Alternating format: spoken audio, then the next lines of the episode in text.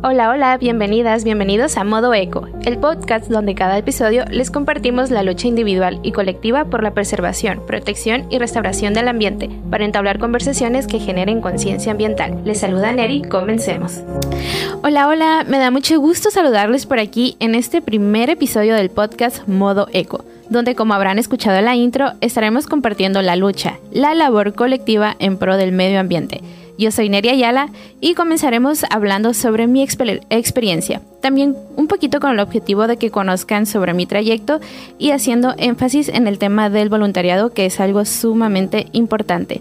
E iniciaré con la siguiente pregunta. ¿Por qué Neri se encuentra en el ámbito ambiental? Muy bien, vayamos por allá en el año 2017, finales del 2017, inicios del 2018 eh, me encontraba en una etapa en la universidad donde seguramente a muchos jóvenes les pasa esto también. No estaba muy segura de si lo que estaba estudiando era lo correcto, si lo que estaba haciendo en mi vida era lo correcto en ese momento. Por ahí había eh, ya desertado en algunas cosas y finalmente cuando decido retomar la carrera me tocó estar con un grupo que fue a dar una plática a la escuela eh, llamado Kilómetro 1. Ellos son de aquí de la ciudad de Tijuana, un grupo de jóvenes que la verdad hacen una labor increíble en el tema de la contaminación a la solución, eh, limpiezas de playas. Al escucharlos, estos jóvenes en su plática colocaron un video que es muy famoso, que es el famoso video de la tortuga con el popote en la nariz. Ese video no lo pude ver, o sea, fue como no, no terminé, me tapé los ojos. Recuerdo en la sala había muchos estudiantes como que estaban ahí así sollozando porque la verdad te crea una impotencia. Y a partir de ese momento decidí yo realizar algunas acciones para poder generar un cambio. Y es así como poco a poco comencé que a dejar las bolsas de plástico, portar con mi bolsa de tela, en los popotes ya eliminarlos completamente, me compré unos reutilizables, llevaba mis cubiertos, mis toppers a todos lados y así fue poco a poco. Sin embargo, yo quería realizar algo más, quería que mi impacto fuera mucho más grande. Es así que precisamente en esa etapa me tocaba realizar mi servicio social profesional en la universidad y decidí buscar una organización que se dedicara a este tema. Por ahí entre las opciones estaban, como ya les mencionaba, Kilómetro 1, aquí con los super jóvenes con el excelente trabajo, estaba Fundación que Transforma y aquí fui a encontrarme con Proyecto Fronterizo de Educación Ambiental. Dentro de sus programas me llamó mucho la atención que tenían algo dirigido en el tema de turismo. Yo estudié gestión turística, así que aquí fue como la mejor opción porque servicio más mi carrera está relacionado excelente. Apliqué esto de una serie de procesos y pasos que hay que seguir. Finalmente quedé dentro del programa y aquí eh, fue increíble. Creo que esta llegada, el conocer lo que personas en esta organización han logrado a través de los años, para mí fue un gran impacto personas que desde 1991, porque la organización inició en ese año hasta la fecha, han realizado eh, actividades que sí han generado un cambio muy positivo en la ciudad, hablando en términos, claro, del medio ambiente. Es así como a través de un programa que se llama Certificación Restaurante Amigo del Mar, eh, me acercaba yo a estos establecimientos de alimentos y bebidas para invitarles a reducir el uso de plásticos, que era como el objetivo principal de este programa. Y conforme fue pasando el tiempo, conocí a más y más personas que de verdad tienen una trayectoria muy muy grande en todo este ámbito que ya les he venido platicando, el medio ambiente.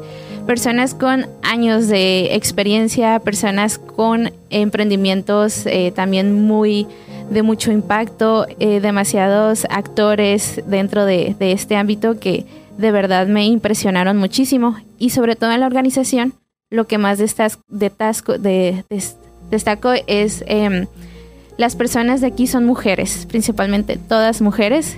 De vez en cuando por ahí algún hombre, pero la mayoría mujeres. Y eso fue lo que a mí me me detonó esta motivación, esta inspiración a continuar. Y aquí hubo como una circunstancia que nunca pude liberar mi servicio por algún proceso administrativo con la escuela pero me gustó tanto que yo decidí quedarme totalmente como voluntaria.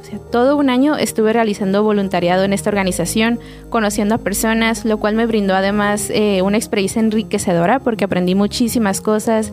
Creo que aprendí a desenvolverme porque era un poco introvertida. Aprendí de diversos temas. Es así que eh, conocí dentro de esta organización a una chica que resulta que yo seguía en Facebook, que se llama Eco Girl yo era su fan, entonces cuando me enteré que estaba ahí fue como, ay, soy tu admiradora, ¿no? Ella eh, también una trayectoria súper larga desde la preparatoria. Ella fundó el Club Ecológico Cimarrones en UABC.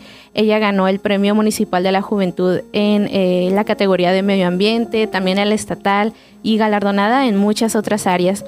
Y gracias a ella, como parte de esta inspiración, es que me animo a realizar voluntariado en otras organizaciones. Voluntariado, desde que recibes un entrenamiento, recibes información, como lo es eh, la organización Climate Reality Project, que es eh, de Estados Unidos, de un personaje que se llama Algor donde dan un entrenamiento a las personas que ingresan, te platican sobre estos datos científicos, lo que está ocurriendo, qué está sucediendo. Primero hablemos como lo desalentador para luego pasar ya a lo alentador, ¿no? Pasa esto, pero podemos hacer esto, porque de verdad en el mundo hay muchas personas que están haciendo cosas para salvar el planeta el día de hoy. Y aquí eh, lo que me gustó muchísimo es que al final del entrenamiento sales con este título de líder climático y te brindan herramientas, una presentación sobre todo que puedes impartir en 10 minutos para hablarlo desde tus familiares, conocidos, amigos en las escuelas. Y así inicié también dando estas pequeñas pláticas. Recuerdo que hice un live en Facebook eh, muy nerviosa porque era como que la primera vez que hacía eso, pero me gustó muchísimo y aquí me ayudaron, recuerdo una persona de eh, Prosor, se llama la organización, que atienden a personas con discapacidad auditiva, porque yo quería también como que hacerlo un poquito más inclusivo, ¿no? Que llegara a otro público. En ese tiempo estaba muy adentrada en temas de discapacidad y, e incluyó, ¿no? El lenguaje de señas ahí dentro del video. Entonces sí tuvo como un, un poquito de alcance más del que yo esperaba. Después de esto, eh, siguiendo como un poco los pasos de Patty, ingresé a este programa de mentoría de una organización que se llama My World México, que es de aquí de, pues de nuestro país, donde ellos pues se encargan a través de personas, organizaciones de los diferentes sectores, movilizar la Agenda 2030 y los Objetivos del Desarrollo Sostenible.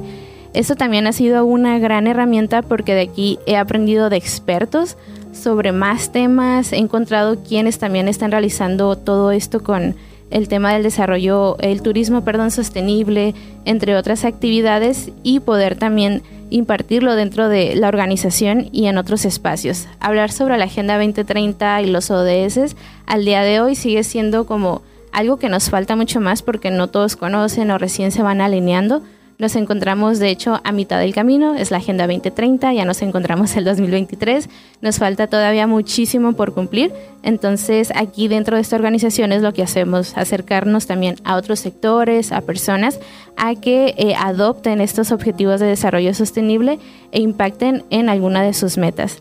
Así que eh, creo que el hecho de haber conocido a Patty Linet, ella es una persona que para mí ha sido, como mencioné, esa inspiración pero dentro de la organización Proyecto Fronterizo eh, también las personas que es la actualmente directora de la organización, arquitecta Margarita Díaz, eh, la actualmente presidenta del consejo y fundadora de la organización, Laura Silván, que me abrieron sus puertas y yo creo que después de haber visto como este trabajo voluntario, se animaron y oficialmente pues ya eh, decidí, o ellas decidieron más que nada, porque yo formara parte de su equipo.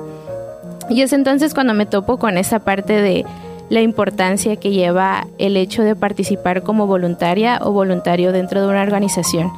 Para las organizaciones esto es muy importante porque los recursos son muy pocos, son limitados. Este hecho hace que muy pocas personas estén realmente por un periodo prolongado. Son convocatorias que hay que enviar, convocatorias que seguramente no vas a quedar, no es tan seguro, es muy incierto, hay que buscar recursos de otras fundaciones, de otros lugares. Eh, no hay un recurso fijo, son organizaciones no lucrativas. Hay que buscar de dónde conseguir ese financiamiento. Que ahora que estoy dentro de la organización y me toca trabajar un poquito la parte de procuración, pues veo que es un trabajo muy arduo el siempre estar procurando eh, pues el bienestar, sobre todo hablando de términos monetarios, el poder cumplir con los proyectos y este, otras actividades dentro de la organización. Así que eh, bajo cualquier modalidad, el voluntariado ingresa ya sea brindando su tiempo, sus habilidades, sus conocimientos. Puede ser totalmente como ceder mi tiempo o simplemente si deseo liberar mi servicio o prácticas, es cualquier modalidad. Pero esas pequeñas horas que las personas dedican su tiempo a organizaciones de verdad que no tienen idea del beneficio que están generando es el hecho de que esta organización consiga sus objetivos. Y hablando en temas ambientales, creo que eh, es mayor porque estamos hablando de pues la protección del medio ambiente, la conservación. Actualmente pues estamos a nivel mundial en una crisis muy grande eh, de medio ambiente, esta crisis climática, así que hay muchísimas cosas que tenemos que realizar y estar dentro como voluntaria, como voluntario aunque parezca muy pequeño, son proyectos grandes, proyectos a manera local que luego estos generan un impacto a manera mucho más global. Así que eh, esta es como una invitación, cómo pueden ingresar a una organización haciendo voluntariado y que también sirve de experiencia. La verdad que si no tienen eh, algún tipo de conocimiento o experiencia laboral, el, eh, el, hecho de estar como voluntario van a adquirir esa experiencia porque van a aprender muchas cosas, lo pueden utilizar dentro de su currículum. Yo de esta manera, eh, yo sí estuve como trabajando, estuve trabajando, realizando el servicio, siendo voluntaria y fue muy enriquecedor. Hasta la fecha es algo que siempre voy a destacar y hasta el día de hoy sigo aprendiendo. Sigo realizando voluntariado, de hecho, en otras organizaciones. Sigo en Climate Reality Project. Estoy todavía en My World México. Cuando surgen algunas convocatorias para ir a reforestar, a limpiar la playa, de algunas otras organizaciones pláticas, siempre me estoy sumando. Siempre busco poner mi granito de arena pero hago esta atenta invitación más que nada a las juventudes, que también las juventudes son muy importantes, a que en su tiempo libre, si por el momento quizá no quieren trabajar o no saben qué más hacer o están muy preocupados por lo que sucede en el mundo, que busquen una organización, un grupo de personas para que realicen esta tarea de voluntariado y les va a funcionar de muchísimas maneras, desde eh, esta habilidad que tienen con la tecnología sobre todo es de muchísima ayuda, algún conocimiento en específico, eh, carreras en específico como mercadotecnia, diseño, que son muy importantes para hacer difusión a, estos estas problemáticas, a estos programas, eh, carreras como psicología, comunicación, o sea, todas las carreras caben dentro de las organizaciones, simplemente nos hace falta eh, el interés, ¿no? Este interés, el querer saber más, el querer, el querer aprender más. Y de hecho es tan importante que eh, Naciones Unidas tiene un día designado para el Día del Voluntariado que es cada 5 de diciembre, que esto... Eh, invita a los gobiernos, ¿no? Naciones Unidas invita a los gobiernos a que celebre cada 5 de diciembre el Día del Voluntariado. Y esto es porque ellos son clave para la transformación social, son agentes de cambio principalmente. Y lo he visto muchísimo eh, cuando llegan estudiantes a realizar su servicio o simplemente a brindar su, su tiempo. Eh, creo que algo que nos encanta a nosotros es que una vez que egresan o terminan este periodo, en algún punto de la vida nos los volvemos a encontrar y es como, gracias a ustedes, hoy estoy en este puesto en la organización, precisamente del medio ambiente, nos contactan para dar seguimiento a alguna actividad yo lo había escuchado, claro, de las personas que están trabajando conmigo, como estas experiencias de, sí, mira, es que esta persona fue a limpiar la playa cuando iba a la secundaria y hoy ya es el encargado del departamento de sustentabilidad. O estas personas que iniciaron en la prepa y al día de hoy emprendieron en un negocio con este enfoque ambiental y siempre se me hizo increíble escuchar estas historias y recientemente me pasó a mí, ¿no? Una eh, persona egresada que me contactó y fue eh, gratificante, ¿no? gracias Neri, tú me ayudaste, ahora estoy en este departamento y ustedes muchísimo por toda la experiencia y creo que eso es como para mí hasta ahora una de las grandes cosas que, que me ha sucedido y que es como algo que yo creo que nunca voy a olvidar, espero seguir teniendo más experiencias así, claro, no, no está como eh, que ya no dejen de pasar porque pues precisamente seguimos en, en este ámbito. Y em, aquí, como lo mencionaba, ¿no? es precisamente este interés en querer ayudar. Contacten a las organizaciones que estén dentro del espacio donde se encuentran. Yo en este momento, como hablo del medio ambiente, pues sí, solamente en este ámbito, pero cualquier otro tema social lo pueden hacer, desde asistir quizá, no sé, a algún comedor, eh, algún asilo, entre otros espacios.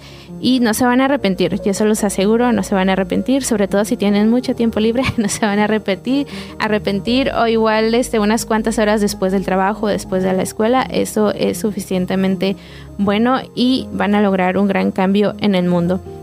Así que eh, regresando un poquito a este tema ¿no? de, de mi trayectoria, así inicio yo, totalmente con el tema de voluntariado Eh, actualmente donde trabajo pues coordino varias, varias eh, varios programas que tienen que ver con este tema del medio ambiente y también me toca coordinar precisamente el programa de voluntariado ambiental que es donde ingresan los jóvenes, les damos esta introducción, les hablamos sobre lo que está sucediendo, la actualidad y cómo podemos apoyar y ellos mismos nos ayudan a conseguir estos contactos con otras organizaciones para poder lograr los objetivos claro que tenemos. Y eh, finalmente eh, esta ayuda, pues sí que es demasiado para nosotros, eh, muy agradecidos en todos los aspectos. Y esperando que ahora pues vemos mayor el incremento en este interés sobre todo por cómo estamos viviendo esta crisis a nivel mundial sobre todo hablando de la crisis climática que cada vez es más evidente lo que está sucediendo eh, muchos jóvenes se acercan preguntando qué más podemos hacer. Creo que no es suficiente con el simple hecho de eliminar un popote o realizar esta cierta actividad. Y continúen realizando eso. La verdad que sí es suficiente, aunque es un pequeño pasito.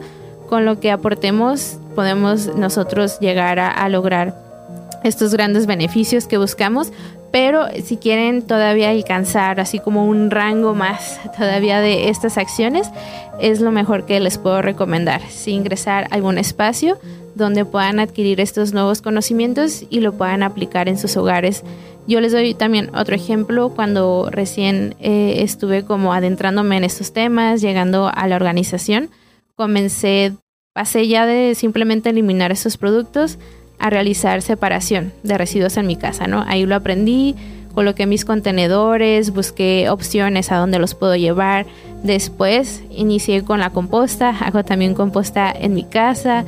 Busco seguido estos proveedores o productos o negocios que tienen desde luego dentro de su visión de su misión y visión o razón de ser, eh, este enfoque del cuidado del medio ambiente, de que son sustentables, hay que buscar estas mejores opciones. Y también pues he brindado opciones o soluciones a otro tipo de empresas para que hagan esta modificación en sus procesos, en sus productos, en sus metodologías para que el área sustentable no quede fuera.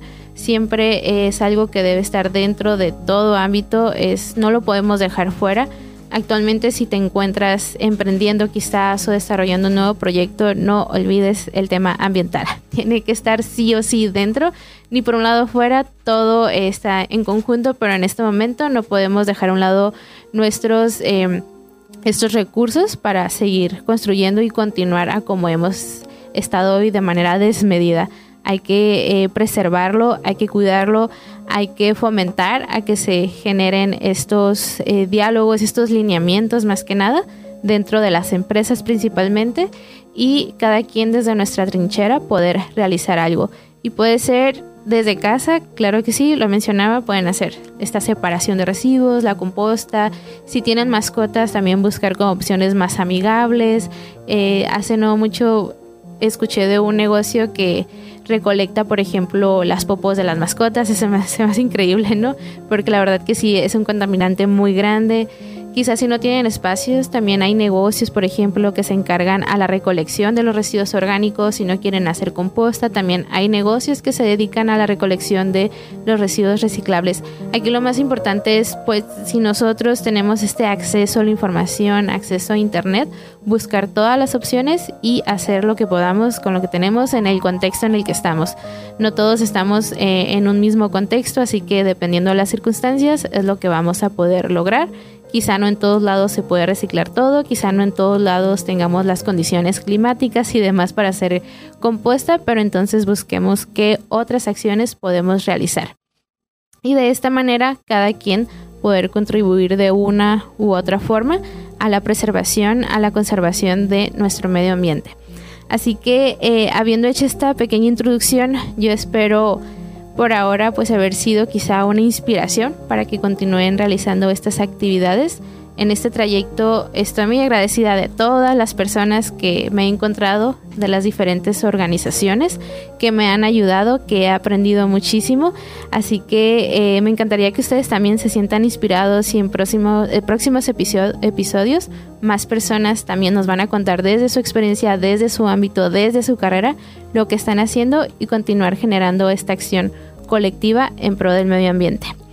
Así que sería todo por el episodio del día de hoy. Muchísimas gracias por haberme escuchado. Sigamos realizando acciones colectivas para preservar, restaurar y conservar nuestro planeta. Nos escuchamos en el próximo episodio de Modo Eco. Mi nombre es Neria Ayala. Hasta la próxima. Gracias por haber escuchado Modo Eco. Esperamos alentarnos a unirse a la conversación para pasar de la inspiración a la acción en la lucha por un ambiente sano, un planeta sostenible. Continúen escuchándonos en siguientes ediciones de Modo Eco e inspiramos a más oyentes.